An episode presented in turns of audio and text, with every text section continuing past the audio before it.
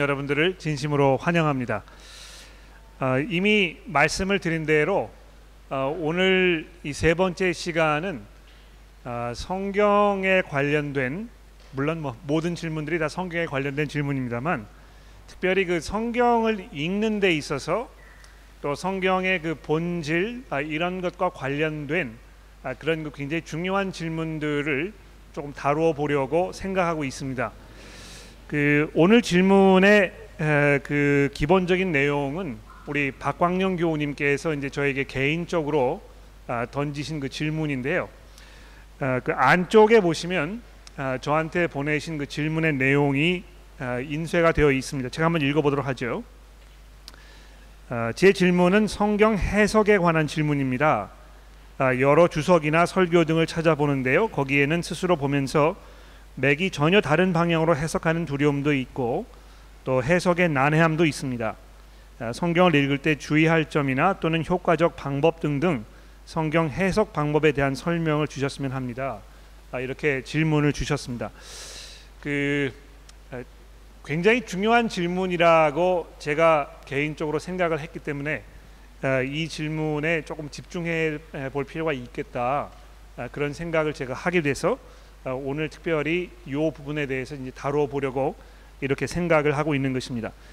아 근데 그 우리 박광영 교우님께서 주신 그 질문을 제가 그 1.1 또 1.2 이렇게 두 가지로 분리를 해가지고 조금 다루어 보도록 그렇게 하겠습니다. 첫 번째는 이 성경의 본문 아, 그 뜻을 이해하는 것이 그 쉽지 않습니다. 어떻게 해야 되겠습니까?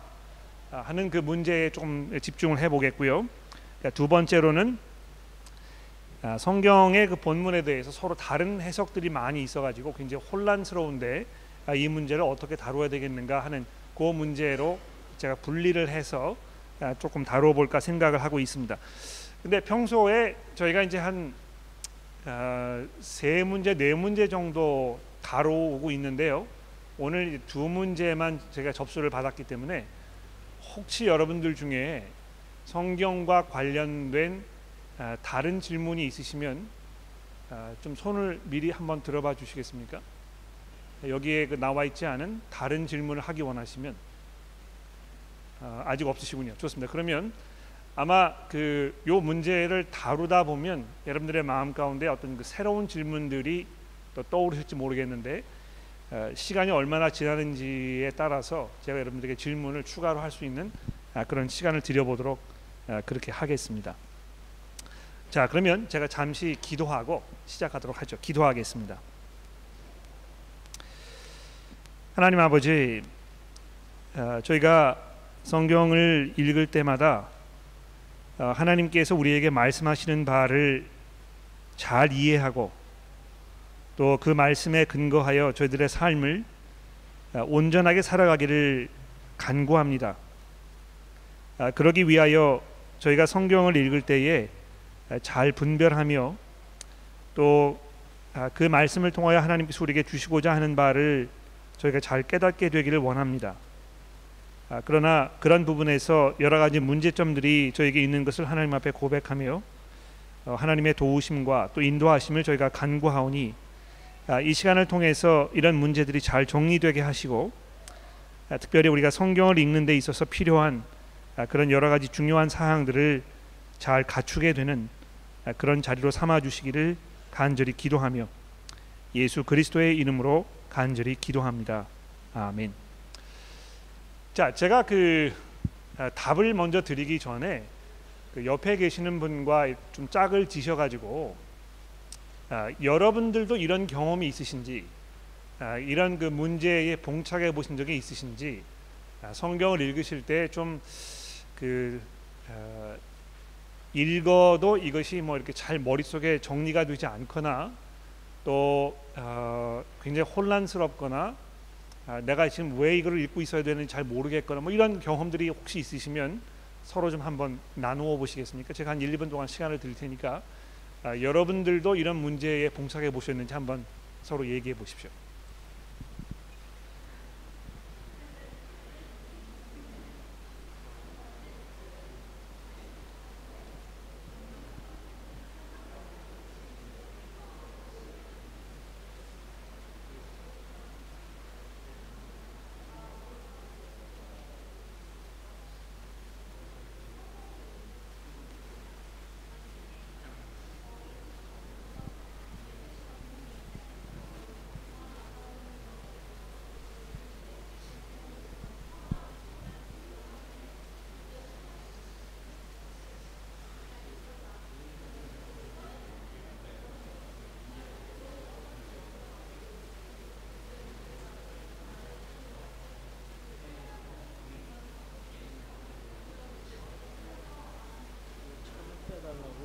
아, 네. 아, 혹시 여기 계시는 분 중에 그 닛산 BD 14 PD 차를 가지고 계신 분 계시면 차를 좀 빼달라는 부탁이 왔습니다. 닛산 BD 14 PD 예.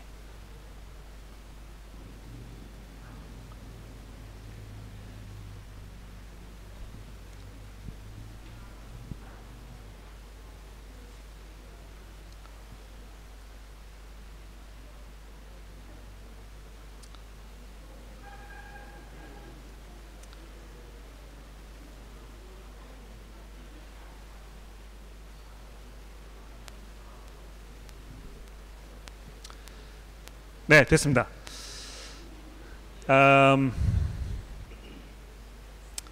그 다른 말씀을 드리기에 앞서서 가장 먼저 제가 여러분들에게 좀 드리고 싶은 말씀은 뭐냐면 아, 성경 말씀의 그 본질 아, 이것에 대해서 우리가 잘 정리할 필요가 있다는 것입니다. 아, 많은 분들이 이제 그 성경을 굉장히 난해한 책으로 어, 하나님께서 아, 일부러 우리에게 그 좀 골탕을 먹이시기 위해서 쉬운 말을 아주 어렵게 이렇게 적어 놓으신 아, 그런 것으로 우리가 이해하시는 분들이 좀 있으신 것 같아요. 그래서 성경 읽는 거는 굉장히 어려운 일이고 아, 이건 뭐 특별한 어떤 사람의 도움이 아니면 우리가 그 뜻을 이해할 수 없는 그런 아주 그 미스테리한 그런 책으로 많은 분들이 이해하신 것 같습니다. 아, 뭐 저희 교회에 이제 그런 분들 혹시 계시는지 모르겠습니다만 아, 너무 그런 그 상황이 오랫동안 지속되어 왔기 때문에 성경 읽는 것에 대한 이 자신감을 상실하고 아, 그래서 다른 사람의 도움이 아니면 스스로 성경을 읽는 것이 굉장히 그 두려운 아, 그런 지경에까지 이르지 않았나 하는 그런 안타까움이 분명히 있는 것입니다.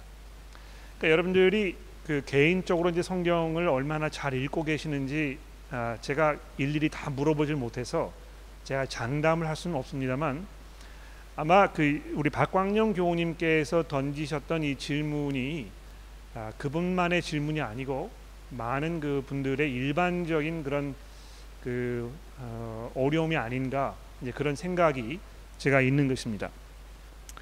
아 그래서 그 아, 히브리서에 있는 말씀을 제가 좀 읽어드리도록 하죠. 이거 뭐 잘 아는 말씀입니다만 아, 다시 한번 우리가 아, 이 마음에 담아두는 것이 이제 그 굉장히 필요하기 때문에 아, 제가 이 히브리서 4장 아, 12절의 말씀 13절을 한번 읽어보겠습니다.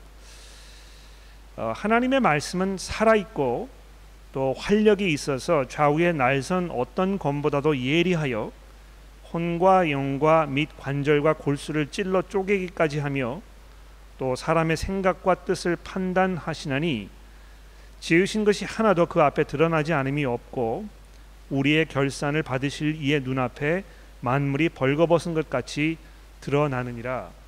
굉장히 우리가 익숙하고 잘 알고 있는 그런 말씀입니다. 아 근데 아마 여러분들이 이 구절을 그 머릿속에 기억하고 계신다면 이 12절의 말씀에 아마 집중이 되어 있을 것 같아요. 하나님의 말씀은 살아 있고 운동력이 있다. 아, 마치 날선 검 같아서 우리의 골수와 심령을 쪼갠다 하는 말씀에 아마 집중되어 있을 것입니다. 아, 물론 그것이 굉장히 중요하고 아, 우리가 꼭 기억해야 할 말씀이 분명합니다만 여러분 그 13절의 말씀을 주목해 보십시오. 여기 보시면 어떻게 되어 있습니까? 지으신 것이 하나도 그 앞에 나타나지 않음이 없, 없고 우리의 결산을 받으실 이의 눈앞에 만물이 벌거벗은 것 같이 드러나느니라. 아, 이 13절의 말씀이 굉장히 중요한 말씀입니다. 왜 그렇습니까? 아, 이 성경의 그 본질에 대해서 말씀하시면서 이 13절을 통해서 우리가 무슨 말씀을 하고 계시냐면 아, 성경은 그 우리가 이렇게 읽고 그 내용을 판단하는 것이 아니고 성경을 읽을 때 그 말씀이 우리를 판단하고 있다는 것입니다. 예. 그러니까 이그 어, 주객이 이제 바뀌어야 될 것 같아요. 그러니까 이 성경은 우리가 해석하고 우리가 판단하고 우리가 이해하고 이렇게 해야 할 아, 것으로 생각을 많이 해서 아, 이제 뭐 신학자들이 그걸로 이제 먹고 살기도 하고 그러지 않습니까? 아 근데 여기 그 히브리서 저자가 지금 우리에게 하고 있는 가장 중요한 말씀 중에 하나는 하나님의 말씀이 우리를 판단하고 있다는 것입니다. 우리가 그 말씀을 읽을 때 아, 그 말씀으로 인해서 우리의 그 본질이 드러나고 우리의 실체가 드러나고 우리가 하나님 앞에서 어떠한 사람인지 분명하게 알게 되고 이런 일이 벌어진다는 것입니다. 그러니까 그 어, 내가 이 성경 본문을 뭐 어떻게 해석할 것인가? 또 어떤 사람이 이 본문에 대해서 무슨 말을 했는가? 아, 뭐 학자들이 어떤 그 학설을 얘기하고 있는가? 아, 어떤 주석에서 무슨 이야기를 하고 있는가? 이런 것에 우리가 많이 시간을 투자해서 아, 아, 그 보낼 수 있습니다만 정말 중요한 것은 우리가 하나님의 말씀을 읽을 때 아, 두렵고 또 떨리는 마음으로 겸손하게 이 앞에 나오는 것이 정말 중요하다는 것입니다. 아 그래서 그 어, 이제 그 우리가 이 이사야서를 어, 7월 말부터 다시 시작을 하면은 아, 다시 아, 확인을 해보겠습니다만 하나님께서 이사야 선자를 통해서 이스라엘 백성들에게 뭐라고 말씀하셨습니까? 아, 내가 정말 중요하게 생각하고 귀하게 여기는 사람이 누구냐? 하나님의 말씀 앞에서 두렵고 떨리는 마음으로 서 있는 사람이라 이렇게 얘기하셨다는 것입니다. 아, 그래서 여러분 그 성경의 말씀을 잘 이해하고 아, 그 말씀이 정말 마음속에 와닿고 어, 아, 이렇게 하기를 원하십니까? 그러시다면 하나님 앞에 그 겸손한 마음으로 나가십시오. 아, 이 말씀을 통해서 내가 하나님을 만나게 되고 또 어, 하나님의 뜻이 무엇인지 내가 깨닫게 되고 어, 이렇게 해달라는 그런 겸손한 마음으로 그 앞에 나가시는 것이 굉장히 중요합니다. 어, 하나님의 말씀이 그 살아 있고 생명력이 있기 때문에 그렇다는 것입니다. 첫 번째 중요한 것이 되겠고요. 두 번째로 그 이거 이제 어, 여러분들이 아마 어, 그 약간 생소하게 느껴지실지 모르겠습니다만 어, 요한복음에 있는 말씀을 잠깐 좀 찾아봐 주시겠습니까? 요한복음 5장에 있는 말씀입니다. 요한복음 5장에 보시면 어, 예수님께서 어, 그 유대인들과 지금 논쟁을 벌이고 계시는데 어, 뭐라고 되어 있는지 한번 볼까요? 요한복음 5장 30절부터 제가 읽어보겠습니다. 조금 길기는 합니다만 아, 그 배경을 우리가 알아야 되니까 30절부터 제가 읽어보도록 하죠. 요한복음 5장 30절입니다. 내가 아무것도 스스로 할 수 없노라 듣는 대로 심판하노니 나는 나의 뜻대로 하려 하지 않고 나를 보내신 이의 뜻대로 하려 함으로 내 심판은 의로우니라 내가 만일 나를 위하여 증언하면 내 증언은 참되지 아니하되 나를 위하여 증언하시는 이가 따로 있으니 나를 위하여 증언하시는 그 증언이 참된 줄 아노라 너희가 요한에게 사람을 보내매 요한이 진리에 대하여 증언하였느니라. 그러나 나는 사람에게서 증언을 취하지 아니하노라. 다만 이 말을 하는 것은 너희로 구원을 받게 하려 함이라. 요한은 켜서 비추이는 등불이라 너희가 한때 그 빛에 즐거이 있기를 원하였거니와 내게는 요한의 증거보다 더 큰 증거가 있으니 곧 아버지께서 내게 주사 이루게 하시는 역사 곧 내가 하는 그 역사가 아버지께서 나를 보내신 것을 아, 나를 위하여 증언하시는 것이요. 또한 나를 보내신 아버지께서 친히 나를 위하여 증언하셨느니라. 그러나 아, 아, 하셨느니라. 너희는 아무 때에도 그 음성을 듣지 못하였고 그 형상을 보지 못하였으며 그 말씀이 너희 속에 거하지 아니하니 이는 그가 보내신 이를 믿지 아니함이라. 너희가 성령에서 영생을 얻는 줄 생각하고 성경을 연구하거니와 이 성경이 곧 내게 대하여 증언하는 것이니라 아, 그러나 너희가 영생을 얻기 위하여 내게 오기를 원치 아니하는도다. 나는 사람에게서 영광을 취하지 아니하노라. 다만 하나님을 사랑하는 것이 너희 속에 없음을 알았노라. 어, 이 굉장히 중요한 말씀입니다, 여러분. 어, 이 38절에 보시면 예수님께서 유대인들에게 뭐라고 말씀하셨습니까? 하나님의 말씀이 너희 속에 거하지 아니한다. 왜 그렇습니까? 그가 보내신 일을 믿지 않기 때문이다. 예. 그러니까 이 예수 그리스도를 향한 믿음이 없기 때문에 성경 말씀이 그 사람들의 마음 가운데 거하지 않는다는 것입니다. 그러니까 이 지금 예수님 하시는 말씀은요. 어떤 그 지적 이해 능력 이거의 문제를 말씀하시는 것이 아니고 그 사람의 영적 문제를 말하는 것입니다. 그러니까 그 예수 그리스도의 제자로서 아, 그분의 말씀을 우리가 듣기 원하고 아, 그분의 그 뜻을 따라 살기 원하는 그 마음을 가지고 있는 사람들에게는 분명히 하나님께서 아, 그 말씀으로 그 사람을 찾아가실 것입니다. 아, 여기 보십시오. 39절에 보면 너희가 성경에서 영생을 얻는 줄 생각하고 성경을 연구하거니와 뭐라고 되어 있습니까? 이 성경은 곧 내게 대하여 증언하는 것이니라. 예. 그래서 이 우리가 성경 어디를 읽든지요. 적어도 예수님께서 가지고 계셨던 이 성경 해석 그 관, 성경 해석관은 무엇입니까? 성경이 이 예수 그리스도에 대해서 증언하고 있다는 것입니다. 그러니까 우리가 이 성경을 읽을 때 결국 아, 이 말씀을 통해서 우리가 어떻게 예수 그리스도 앞으로 더 가까이 나아갈 것인가 이 문제를 아, 배경에 두고 본문을 접근하는 것이 굉장히 중요한 원칙이라는 것입니다. 그러니까 이거는 뭐 어떤 그 성경 학자들이 만들어낸 설이거나 이런 것이 아니고 예수님께서 직접 하신 말씀입니다. 그러니까 이 우리가 뭐 구약 성경을 읽을 때 신약 성경을 읽을 때 어디를 읽든지 간에 우리가 가장 먼저 던져야 할 중요한 질문이 무엇이겠습니까? 아, 어떤 면에서 이 본문 말씀이 여러분과 저를 지금 예수 그리스도 그분에게 집중하게 하고 있는가 이 문제를 잘 살펴보시는 것이 굉장히 중요하다는 것입니다. 아, 그래서 아, 그 몇장 이제 그 앞으로 넘기셔가지고요. 누가복음을 보십시오. 누가복음 24장입니다. 아, 이제 요한복음을 보셨으니까 누가복음으로 넘어오시는데 별로 그렇게 시간 오래 걸리지 않을 겁니다. 누가복음에 보시면 어, 어, 맨 마지막 24장 25절부터 제가 읽겠습니다. 보십시오. 누가복음 24장 25절입니다. 이르시되 미련하고 선지자들이 말한 것을 마음에 더디 믿는 자들이여 그리스도가 이런 고난을 받고 자기 영광에 들어가야 할 것이 아니냐 하시고 이에 모세와 모든 선지자의 글로 시작하여 모든 성경에 쓴 바 자기에 관한 것을 자세하게 설명하시니라 이렇게 되어 있습니다.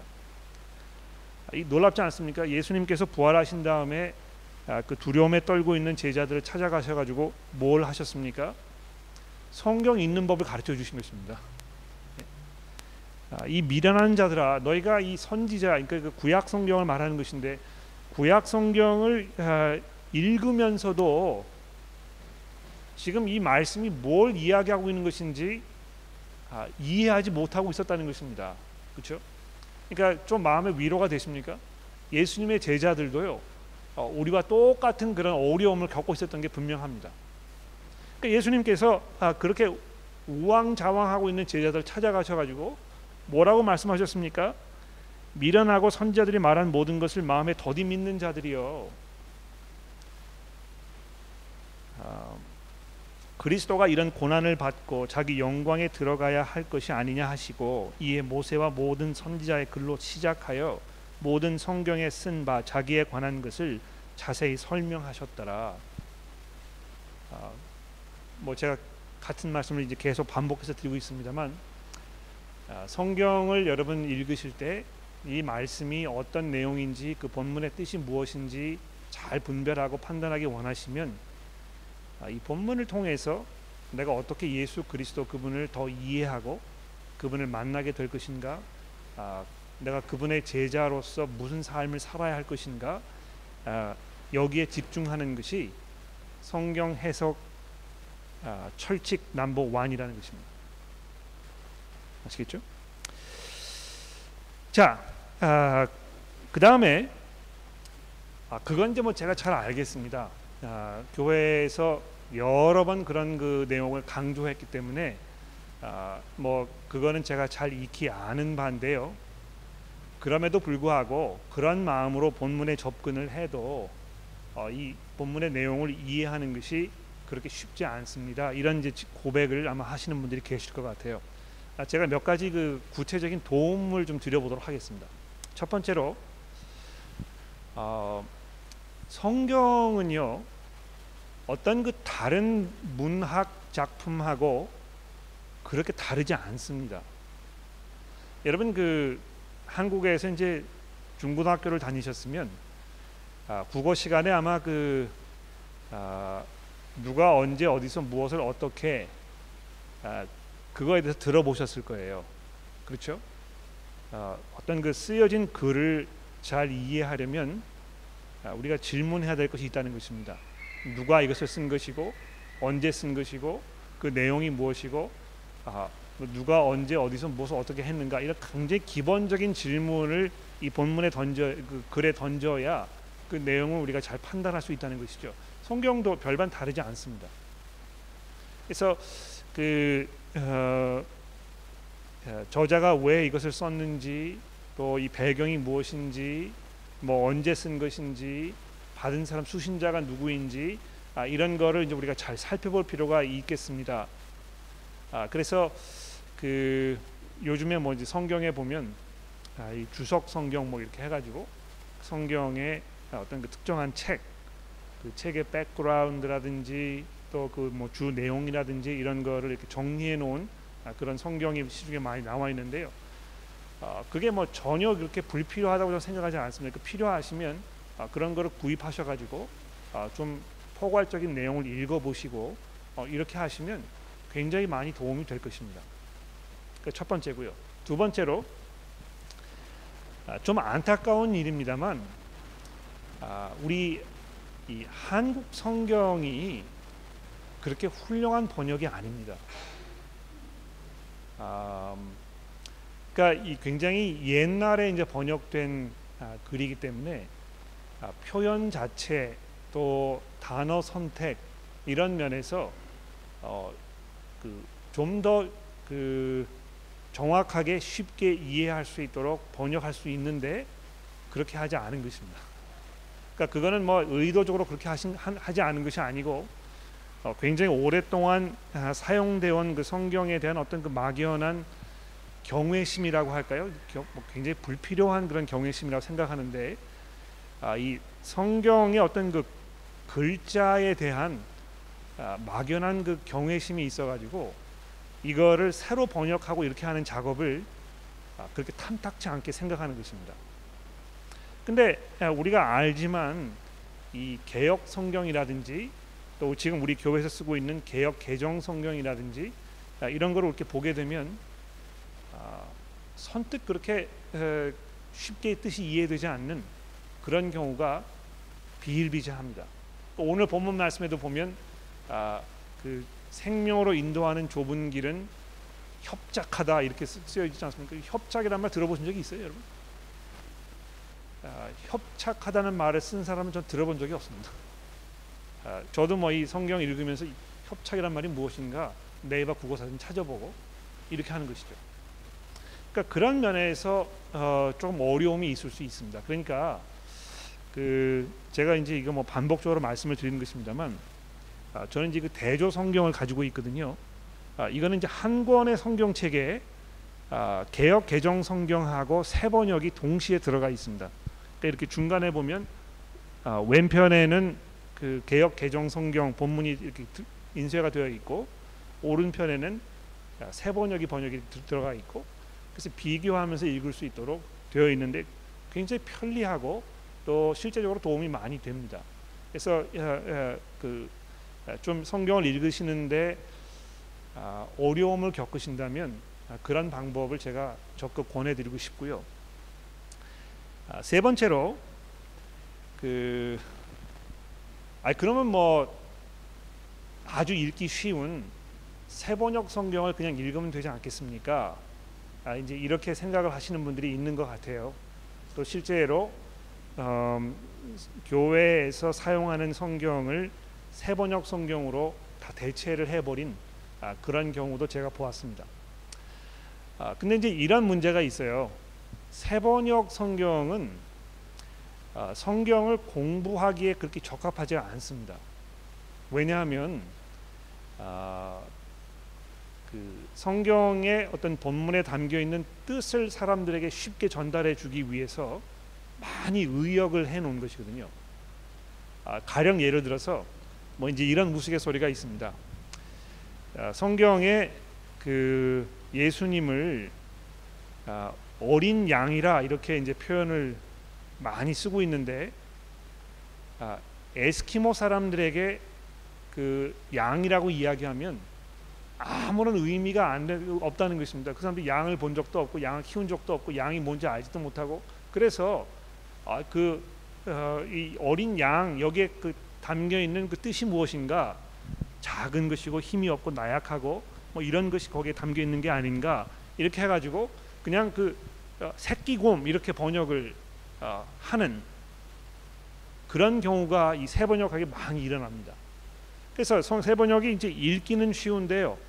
아, 정말 그 본문이 이렇게 이야기하고자 하는 바를 우리가 딱 캐치하기 어려운 그런 경우가 많이 있습니다. 그래서 개혁 개정 성경하고 그 대조해 가시면서 성경을 읽으시는 것이 굉장히 필요하고 중요하다는 것입니다. 그세 번째가 되겠고요. 네 번째로 음, 그 이게 여러분이 믿으실지 모르겠습니다만 실제로 그렇습니다. 성경 본문을 붙들고 거기에 많이 시간을 투자하시면 본문 이해할 수 있습니다.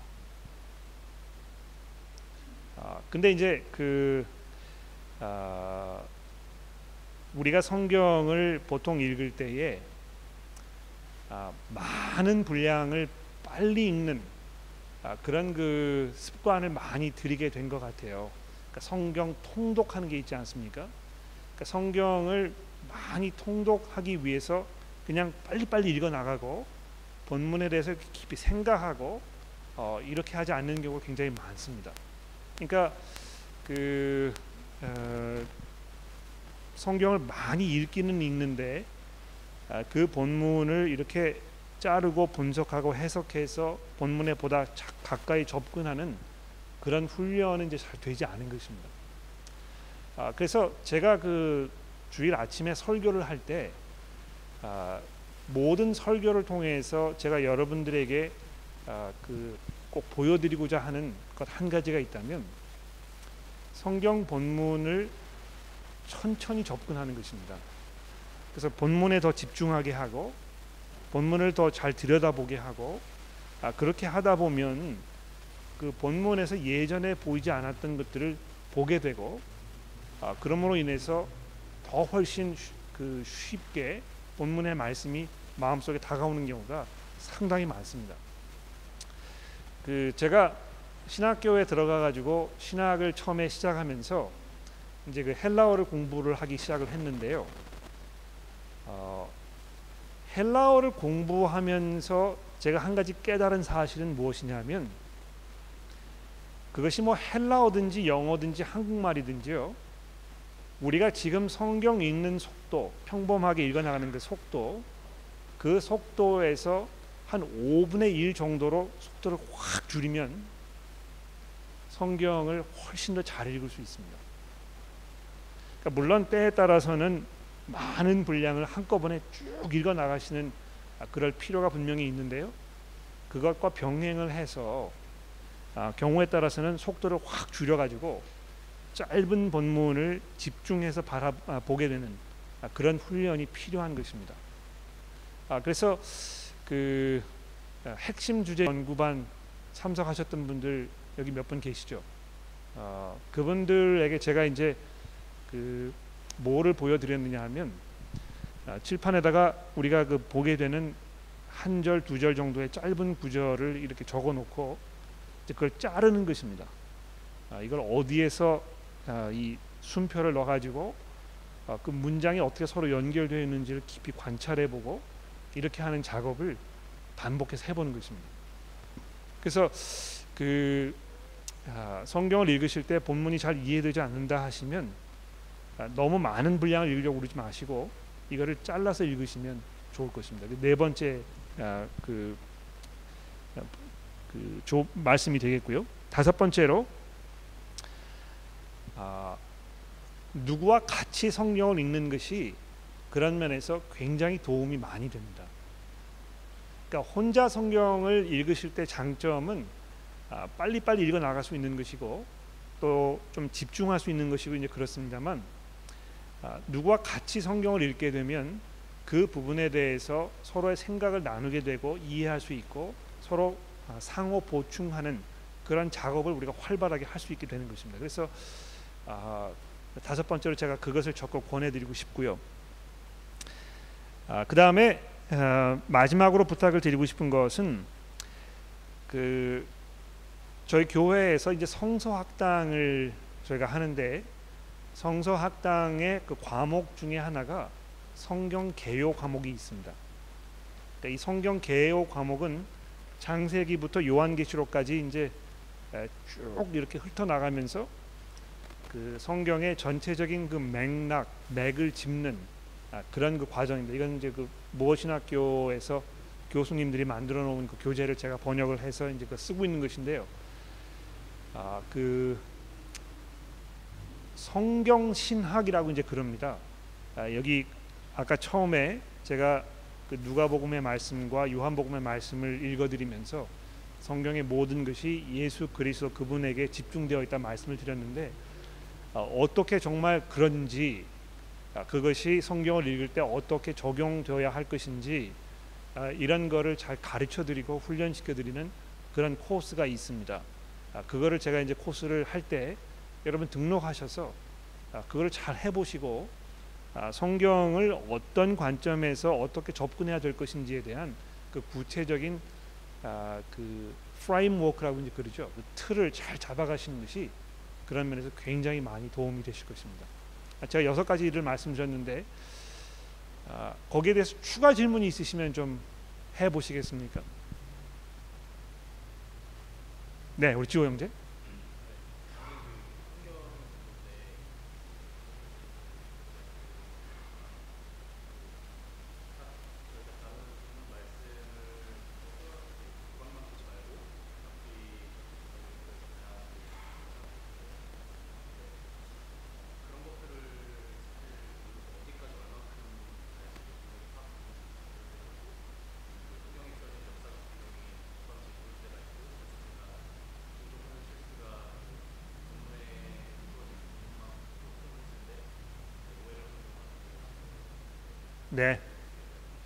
네, 네. 아, 우리 박지호 교우님께서 아, 성경을 읽을 때에 전후 문맥을 잘 살펴보는 아, 그 작업이 중요하다는 것을 아, 배웠는데 아, 거기에 문제점은 뭐냐하면 아, 어느 정도까지 전후 문맥을 살펴보아야 하는 것이냐 아, 또그 전후 문맥뿐만이 아니고 그러니까 분량의 문제죠. 아, 그것뿐만이 아니고 배경에 대해서도 잘 모르기 때문에 이제 실수를 하는 경우가 많다. 아, 그럴 경우에 이제 어떻게 해야 되겠느냐 이런 질문을 하셨다 맞죠? 네. 어, 어, 요즘에 우리 쓰는 성경은요 그런 면에서 굉장히 도움이 많이 됩니다. 왜냐하면 그 성경을 이렇게 그 출판하시는 분들이 미리 작업을 많이 하셔가지고 그 문단 나누기를 우리에게 해 주었거든요. 그러니까 원래 성경 처음에 쓰여진 성경은 장수 절수도 없고 어, 문단 나누기 이런 것도 없었는데 나중에 오랫동안 세월이 흐르면서 성경을 읽고 또 읽고 이렇게 해서 많은 분들의 그 생각과 이런 게 축적이 되어 가지고 아, 이제 우리가 그 혜택을 누리고 있는 것입니다. 요즘에 출간되는 성경을 보시면 대부분의 경우에 문단 나누기가 되어 있고 또 어떤 경우에는 이제 친절하게 거기다가 제목까지 붙여 가지고 아, 이 부분에서는 이제 이런 이야기를 하고 있는 것이다 이렇게 설명을 해놓은 그런 경우가 대부분입니다. 아, 그런데 그 그런 문단 나누기가 항상 맞는 것은 아니고 또 성경 출판하시는 분들이 달아놓은 그 제목들이 항상 맞지는 않습니다. 그러니까 거기에 전적으로 의지하시면 낭패를 보시는 경우가 좀 있는데 그럼에도 불구하고 그 출판하시는 분들이 나누는 그 문단 나누기가 아, 굉장히 유용하게 쓰여질 때가 많습니다. 그러니까 저는 문맥을 읽으실 때 이거 어디서부터 읽어야 될 것인가 좀 혼란이 오시면 아, 이 성경 가지고 있는 거기에 나눠 있는 그 문단 나누기를 보면서 적어도 한 문단 전 정도 또 그 다음 한 그 문단 정도 이렇게 추가로 읽는 것이 아마 도움이 많이 될 것입니다. 아 근데 그 아, 그렇다고 해서 항상 그 그게 만병통치약은 아니고요. 뭐 모든 게 그렇습니다만 본문을 읽으시면 그 본문이 전후 문맥에서 지금 어떻게 사용되고 있는가를 판단해야 하고 또 그 책 전체에서 어떻게 지금 활용되고 있는가 판단해야 하고 더 포괄적으로는 성경 전체에서 이제 어떻게 그 문제에서 이야기하고 있는가 그러니까 판단해야 될 필요가 있겠죠. 네. 아, 또 추가 질문 있으십니까? 네, 우리 지혜복 교님. 네.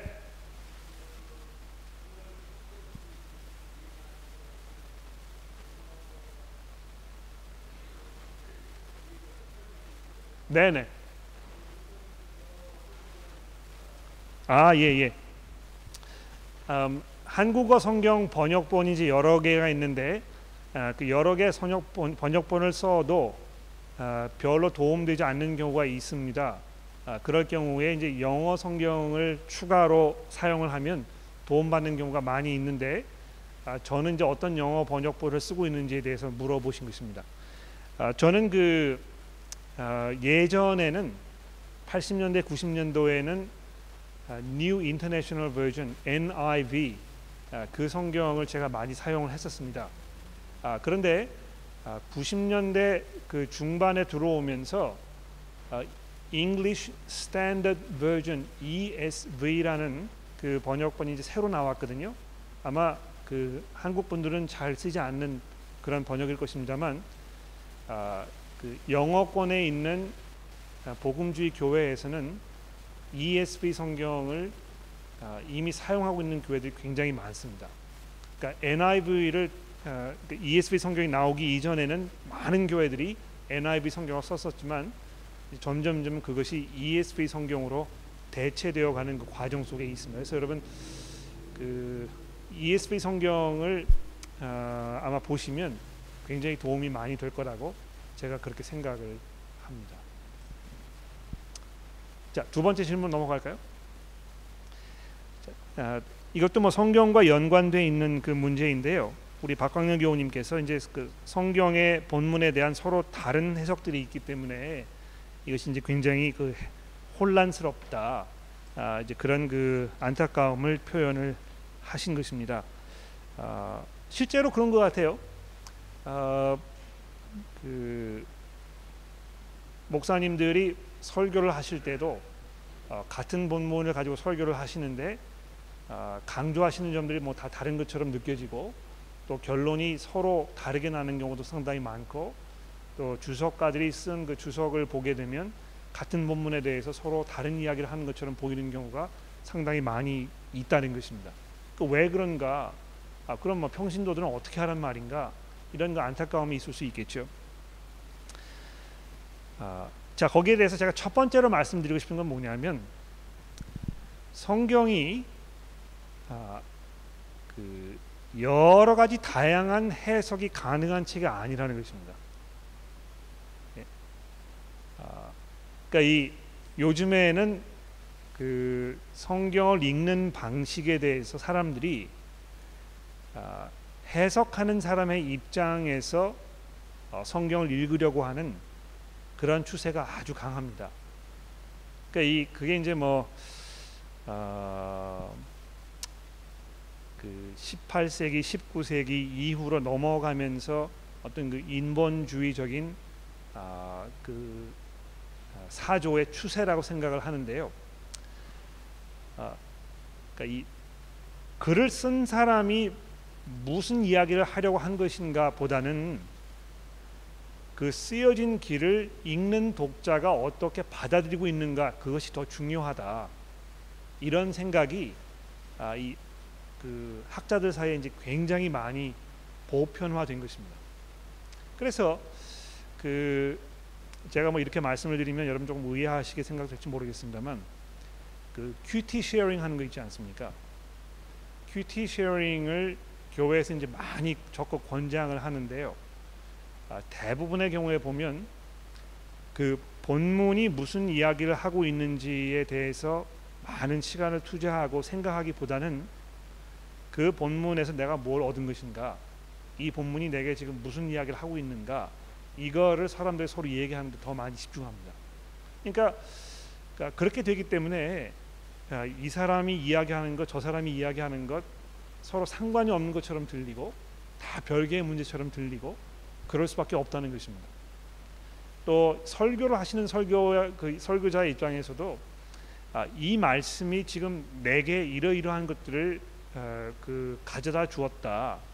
그러니까 자기의 입장에서 느낀 바 아, 이런 거를 많이 이렇게 설명하는 아, 그런 경우가 굉장히 두드러지게 나타납니다.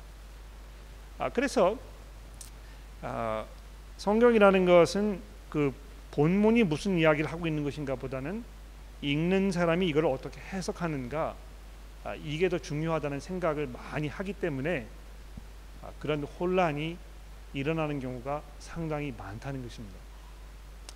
아, 그게 이제 첫 번째 드리고 싶은 말씀이고 두 번째 중요한 것은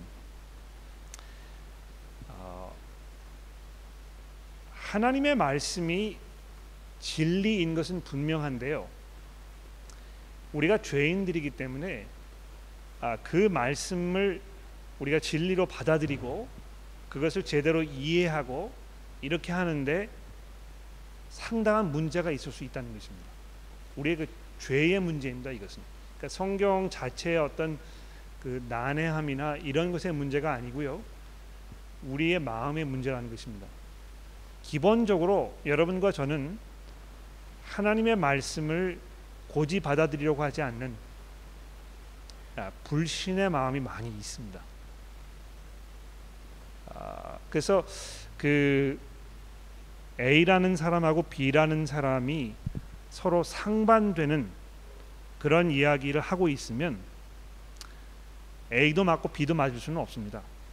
서로 반대되는 이야기를 하고 있다면 아, 둘 중에 한 사람만 맞든지 두 사람 모두 다 틀리든지 둘 중에 하나일 것입니다.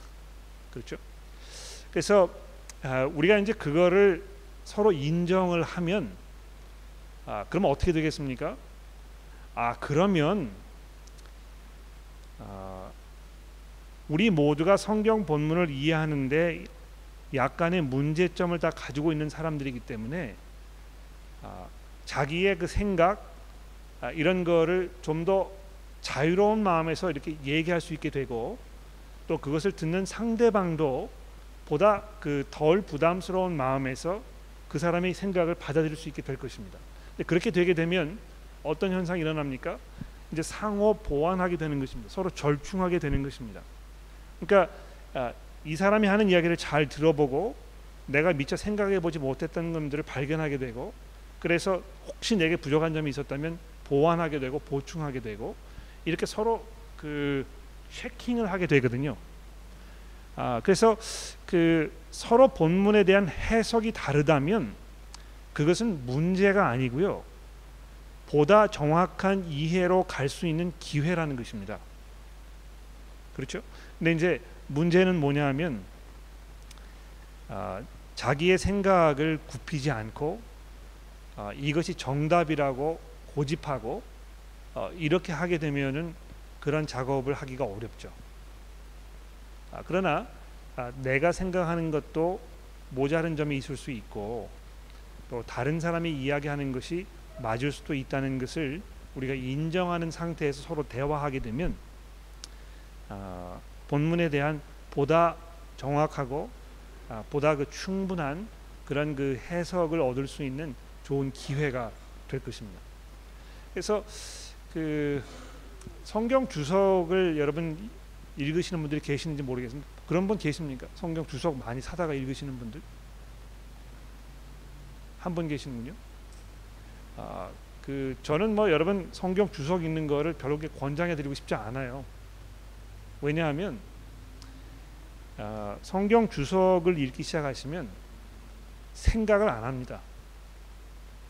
그러니까 아, 이 주석가가 뭐라고 했는지 먼저 가서 보게 되고 어, 그것이 뭐 어, 누가 이야기했든지 간에 성경 주석가가 그 본문에 대해서 이렇게 이야기한 것이 진리인 것처럼 그냥 받아들이고 그냥 넘어가게 되고 이런 경우가 많습니다. 그래서 그 어, 제가 이제 처음 목회 훈련을 하면서 저를 훈련하셨던 그 목사님께서 뭐라고 말씀하셨냐면 아, 성경 주석이라는 것은 설교 준비가 다 끝난 다음에 맨 마지막에 보면 도움될 것이다. 그렇게 얘기하셨어요. 그러니까 왜 그렇습니까? 아, 그렇게 해야 스스로 본문을 보고 고민하고 생각하고 어, 이렇게 하게 되기 때문에 그런 것이죠. 그래서 그 성경 주석을 뭐 이렇게 사서 보시는 분들이 계시면 너무 거기에 의존하지 마시고 또 성경 주석을 보시기를 원하시면 아, 적어도 어, 한 개, 두 개 정도 이상은 가지고 계셔야 그래야 아마 도움이 되실 겁니다. 그러니까 한 사람의 주석책을 가지고 붙들면 아, 그냥 그 주석가의 이야기가 진리인 것처럼 이렇게 받아들여진 경우가 허다하기 때문에 별로 그렇게 권해드리고 싶지 않다는 것이죠. 자, 추가 질문 있으십니까?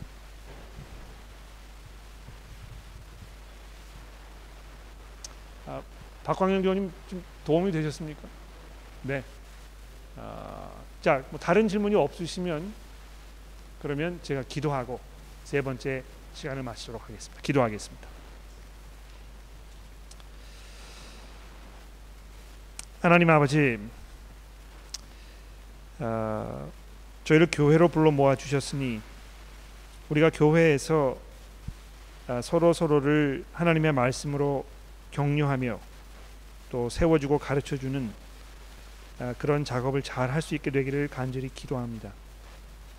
어, 하나님 저희가 지혜가 부족하고 또 우리의 강박한 마음 때문에 어, 성경 말씀을 읽어도 어, 그 말씀이 잘 이해되지 않는 경우가 상당히 많이 있습니다. 아, 그러나 하나님 저희가 간절히 기도하는 것은 아, 본문의 내용이 좀 어렵게 느껴질 때 포기하지 않게 하시고 아, 더더욱 하나님 앞에 의지하며 또 겸손한 마음으로 본문에 나아가게 하시고 우리가 서두르지 않고 또 끈기 있게 본문을 바라보게 하시며 또 주변에 있는 형제 자매들의 도움을 통해서 아, 보다 나은 아, 그런 본문의 이해가 있을 수 있게 되기를 하나님 간절히 기도합니다. 아, 저희 교회에는 온 성도들이 성경 말씀을 읽는 것을 사랑하고 또 그것을 즐겨하며 그 말씀을 서로 나누고 격려하는 그런 그 일의 중요성을 깊이 깨달아 실행에 옮기는 그런 교우들이 될 수 있도록 도와주시기를 우리 구주 예수 그리스도의 이름으로 간절히 기도합니다. 아멘. 고맙습니다. 여러분.